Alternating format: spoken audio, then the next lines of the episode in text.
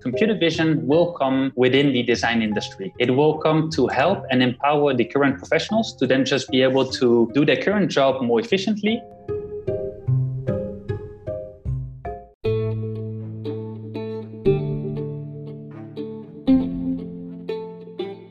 Hi everyone, thanks for tuning into Nodes of Design. To help support our mission spread knowledge, we have a very special guest on today's episode. Let's welcome Florian, who is the co-founder and COO of UIZard Technologies, which is a startup developing AI-powered tools to revolutionize the way how people build software. Florian is also a keynote speaker at various international events evangelizing design. The company he co-founded has been recognized globally and featured in international media such as Wired, Forbes, The Huffington Post, and The Next Web. In this episode, Florian had shared great insights on designing for computer vision. We had discussed on what is computer vision and how designers can use the power of computer vision with ML and deep learning in designing beautiful experiences. We also spoke on how to ensure consistent experience while planning for computer vision and how do they craft their product towards the accessibility. In the end, we spoke on the scope of the computer vision with ML in shaping the future of the design. We also discussed on the few innovation process that the UIZard team has done while building this technological innovation that they have brought out to the design ecosystem. Hope you guys enjoyed this episode. And on every Friday, we release new episodes with different creative leaders from around the world to help you better understand different concepts related to design. So don't forget to tune in into Notes of Design every Friday. With that being said, happy designing, everyone.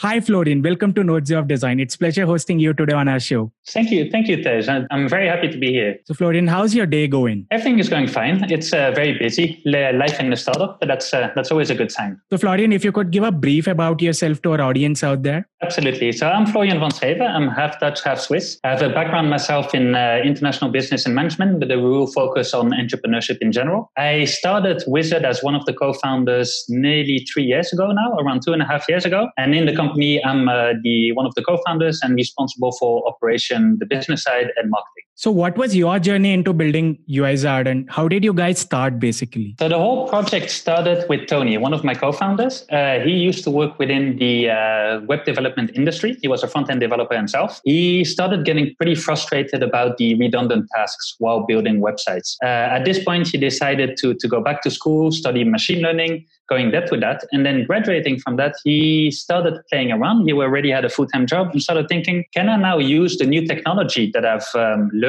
to then solve some of the problems I used to have within web front end development? And that's when he came up with the pix2code paper, which was one of the first papers to really show how you could leverage AI to do automated coding. From there, that's when the four co-founders we joined together to start the company Uizard. Uh, at that point, we decided to take a step back and really look at the workflow, and then started looking with this new technology of computer vision, where could we really bring a lot of value? And that's where we identify that actually very early in the step, the ideation phase, which everyone needs to go through, 87% of the people would start by sketching by hand on a piece of paper, on a whiteboard, on a tablet, anything, but they start by sketching by hand. And at the end of this, it's a dead end. These sketches, these wireframes get put aside, and then someone needs to re create them digitally to be able to move forward. And that's where we started. We decided, okay, let's try to uh, to understand that area better and train new models to be able to do this automatically, to start removing that hurdle and that redundant part from the workflow, allowing people to just iterate and brainstorm as fast as possible. Wow, that's a wonderful journey, Florian. So basically, UIZard utilizes a lot of computer vision and machine learning algorithms, right? So if you could help us break down what exactly is computer vision and how designers can utilize the power of computer vision with ML and deep learning and designing for beautiful experiences? So, uh, well, we, we hear the terms computer vision, machine learning, AI a lot in the news lately. Uh, computer vision is a field that is part of machine learning,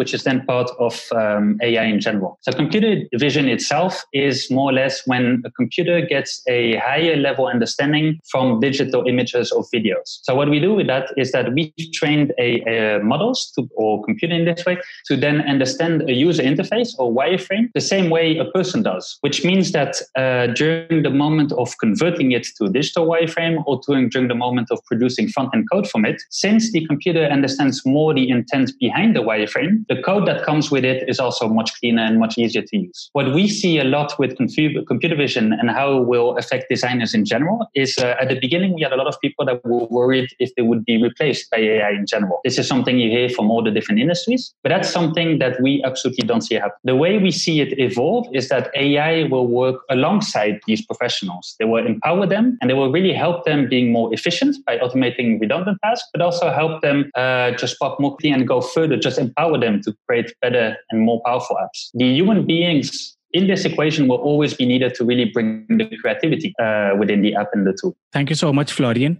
So, Florian, how did you ensure a consistent experience while planning for computer vision? And how do you craft your product towards accessibility? Um, so, when working with AI, it's very different than uh, traditional software development. Um, there is always this element of magic where you train models, but you don't always know what the outcome will be until you, you test it and train it and go through it. Um, so, it is very difficult to, to, to get this 100% uh, consistent experience all the time. But what we've done is we, we've started looking at uh, how Designers currently wireframe. We started looking at the entire language that they use in terms of creating a square, uh, a box with a cross inside of it representing an image. And from that, we started creating what, what, what we call a sketching guide, which is all the different elements that we recognize within Uizard and that we showcase to the members that they can look through to be able to get the best experience. So what we've done is that after creating the, the models based on the best practices of what the professionals were using, we then also give them the guide of what, what we understand right now to be able to, to have this consistent experience. Uh, in addition to that, with accessibility. So, accessibility is something that is very important to us. We are still very early in the process of making the, the company, uh, but it is something that we're continuously thinking about.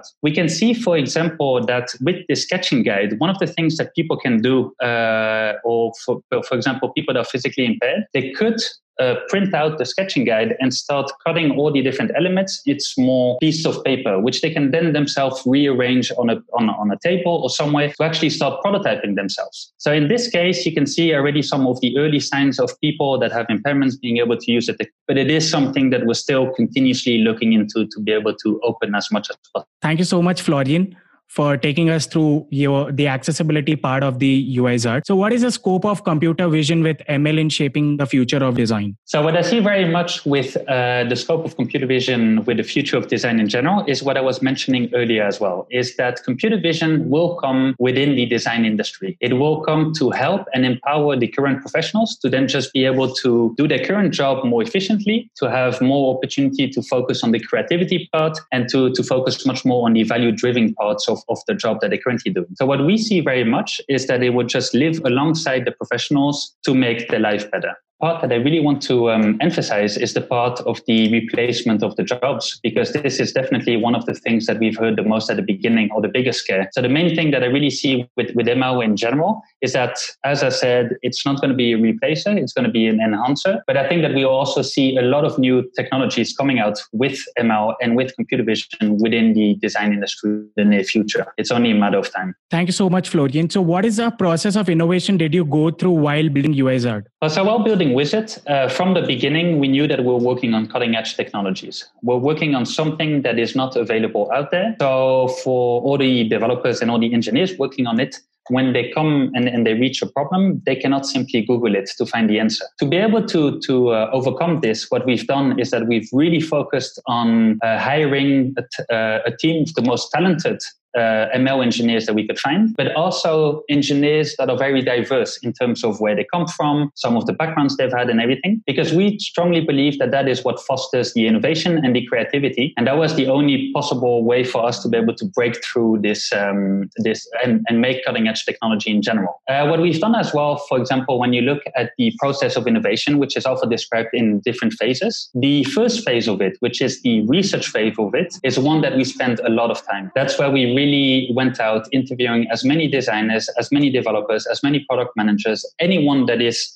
within the industry of creating prototypes and ideating as fast as possible to understand what was the problems, what was the frustrations that they were having right now. And from that, that's really allowed us to go into, into building this cutting edge technology. Right now, we're very much into the implementation phase where we've already done the, the development and we're in the phase where we're also bringing this product to the market to be able to be used on a wider scale. Yes, Florian. And indeed, I believe UiZard is a very innovative product because it just takes off all the time a normal designer spend after sketching and getting it done on Sketch or Figma or XD. So it, it saves a lot of time in that way. So on a concluding note, any words of advice that you want to suggest to the young designers out there? Definitely. So what I would say is keep your keep your eyes open for new tools in general. So what we've seen is that the design industry, or especially the digital design industry, is a very new industry. It's just a few decades old. And what we can see is that in those few decades, the amount of toolings that are appearing to be able to answer the needs of, of designers is tremendous. So what we've seen is that the, the, the entire industry has moved faster than its tooling. So a lot of the, the designers were stuck with tools which are not meant, for example,